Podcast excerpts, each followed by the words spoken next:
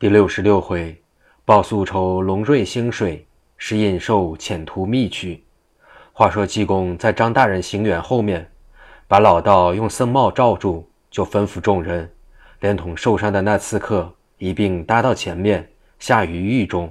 焉知众人还没动手，忽闻墙外一声响亮，霎时白浪滔天，从墙外直灌进来。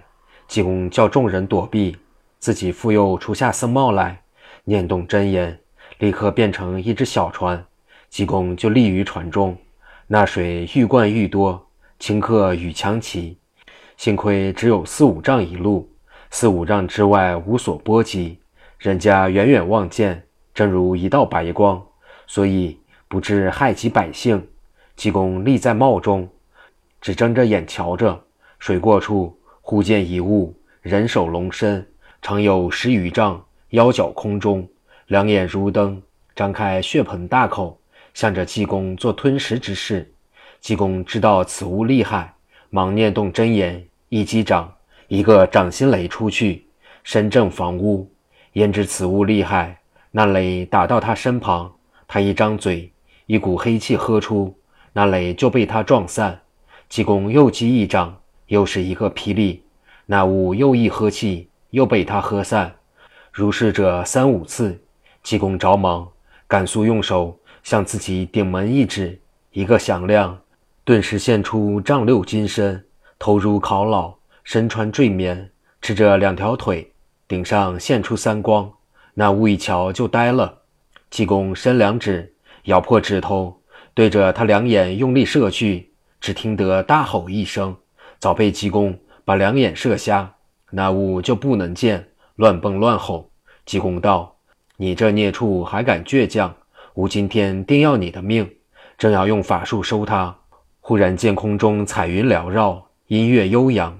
济公抬头，见一位朱衣神，童颜鹤发，手执拂尘，叫道：“知觉罗汉，你今天既被此物所窘，吾德性已痴，赶紧走来，以示不及。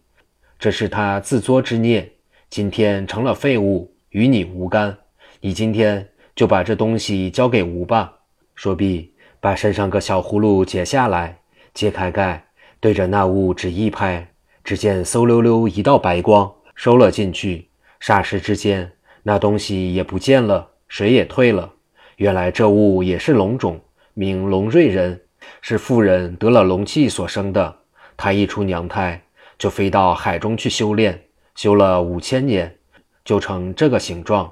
他一出世，就有十丈海水跟随。因为济公前世跟如来渡海，他来迎接济公，把他戏弄。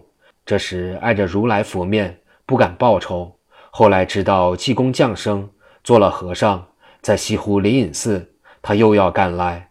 四海龙王敖广知他敌不过济公，再三劝他，方才忍着耐着。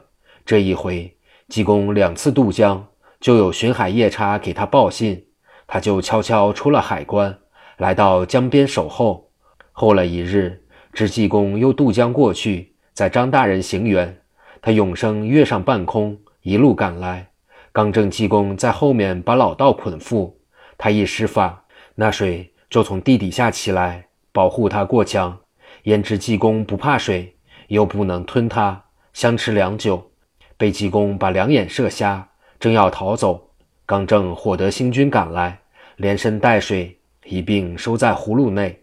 济公昂头道：“多谢星君前来解围，缓日再来够谢吧。”星君笑道：“罗汉好说，吾去了。”说罢，就见一阵清风，冉冉去了。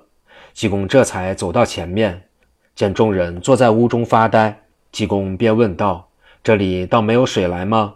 张大人道：“这里虽然没水。”外面被水撞着，都墙塌壁倒，叫苦连天。幸亏被水的没有几家，又不曾伤人，这还算不幸中之大幸。济公道：“这是吴和尚做下孽，现在吾要向大人化几百银子，赈济赈济他。”张大人道：“使得，不消圣僧费心，吾自有道理。”济公道：“这就是了。”说罢，又问两个刺客现在哪里。张大人道：“现在下在监狱中，圣僧若要问他，吾去提来。于是就吩咐取监牌来，用朱笔批道，立题刺客两名，标好递给家人，一面同济公升大堂，另备一个偏位给济公坐了。须臾提道，两刺客直立堂上，不肯下跪。张大人把惊堂一拍，道：“你们到此地步，还敢倔强吗？”两人睁着眼，大声喝道：“吾们被和尚妖术所弄，背负遭擒，你就把吾们杀吧！”若要无屈膝，除非海枯石烂。张大人大怒道：“吾定要你跪下，然后问你口供。”两人冷笑道：“你要吾跪，你要先给吾跪下磕个头，吾们就跪。”张大人大怒，立刻吩咐左右取木棍来，给吾着实重打。左右领命，就用大木棒向两人膝盖乱打，焉知两人一用劲，脚骨都像铁铸的一般。那些打他的人。倒把手也击痛了，张大人弄得没法，回头对济公道：“这两人颇有妖术，圣僧给吾制止他，消消气。”济公道：“大人要他跪下吗？”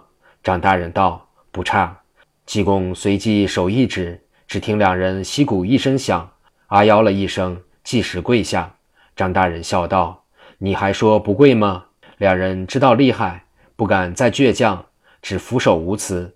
济公问道：“你二人叫什么？哪里人士？哪个叫你来的？招职招供，还可饶你们性命；如若不招，吾就请张大人立刻把你们正法。”二人闻言，就道：“愿招。”济公道：“既已愿招，就说吧。”那老道就先说道：“吾姓萧，名大岳，是这里平望人。自小在白云寺出家，拜的师傅就是留香庙的师傅。”这一回探听得刘香庙被和尚捉缚，送到镇江府正法，吾心中一气愤，就要来刺杀和尚。吾的一耳送武，他颇有本领。他说杀鸡焉用牛刀，只需吾一人一刀，跑去包可马到成功，把和尚的头献来。吾当时答应了他，送他到墙外。仔细一想，和尚不是好惹的，恐怕他有错失，就也窜进墙来。在树上等着，不料他冷不提防，被和尚徒弟用石块打倒。吾一着急，就从树上跳下，想杀他徒弟，给吾一儿报仇。焉知和尚在背后用什么邪术给吾罩住，以致吾也背负遭擒。这是以往从前之事，并无半点虚言，还求大人笔下超生，念吾为义气而来，就宽赦吾吧。张大人闻言，哈哈一笑，道。你原来也是留香庙的党羽吗？吾正要捉你们，苦于没有主名，没处寻觅。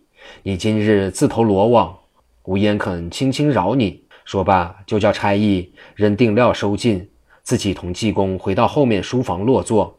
马如飞等前来问询，张大人就把老道口供学说一遍，一面叫厨房排酒。众人坐了席，张大人依着被龙瑞人吓了一下。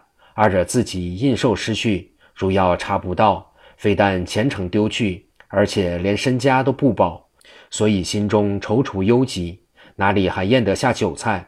不过坐于主座，陪着略略饮几杯罢。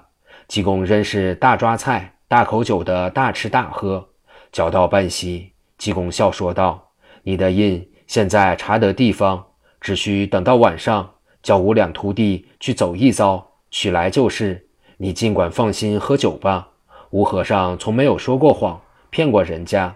大人如要不信，只待三更就见分晓。张大人闻言，拱手道：“师傅是圣僧，法术无边，说有自然准有。只是吾不知其中缘故，总有些不放心，请师傅把大略情形先给吾说说吧。”济公摇头道：“这事不可泄露，横竖此刻已经天晚。”再过二三刻就好明白。张大人闻言不敢再问，众人又闲谈了几句，已是黄昏天气，济公就要吃饭。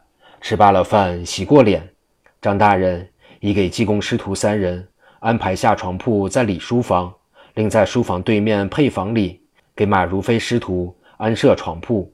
济公吩咐雷鸣、陈亮到自己房中写了两封字条给两人佩戴，吩咐道。你们个人带上单刀一柄，长索一捆，出了行园，往东走去。走了十余里，有株大杏树，你二人就在树下休息片刻。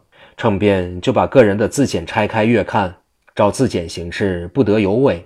二人点头答应。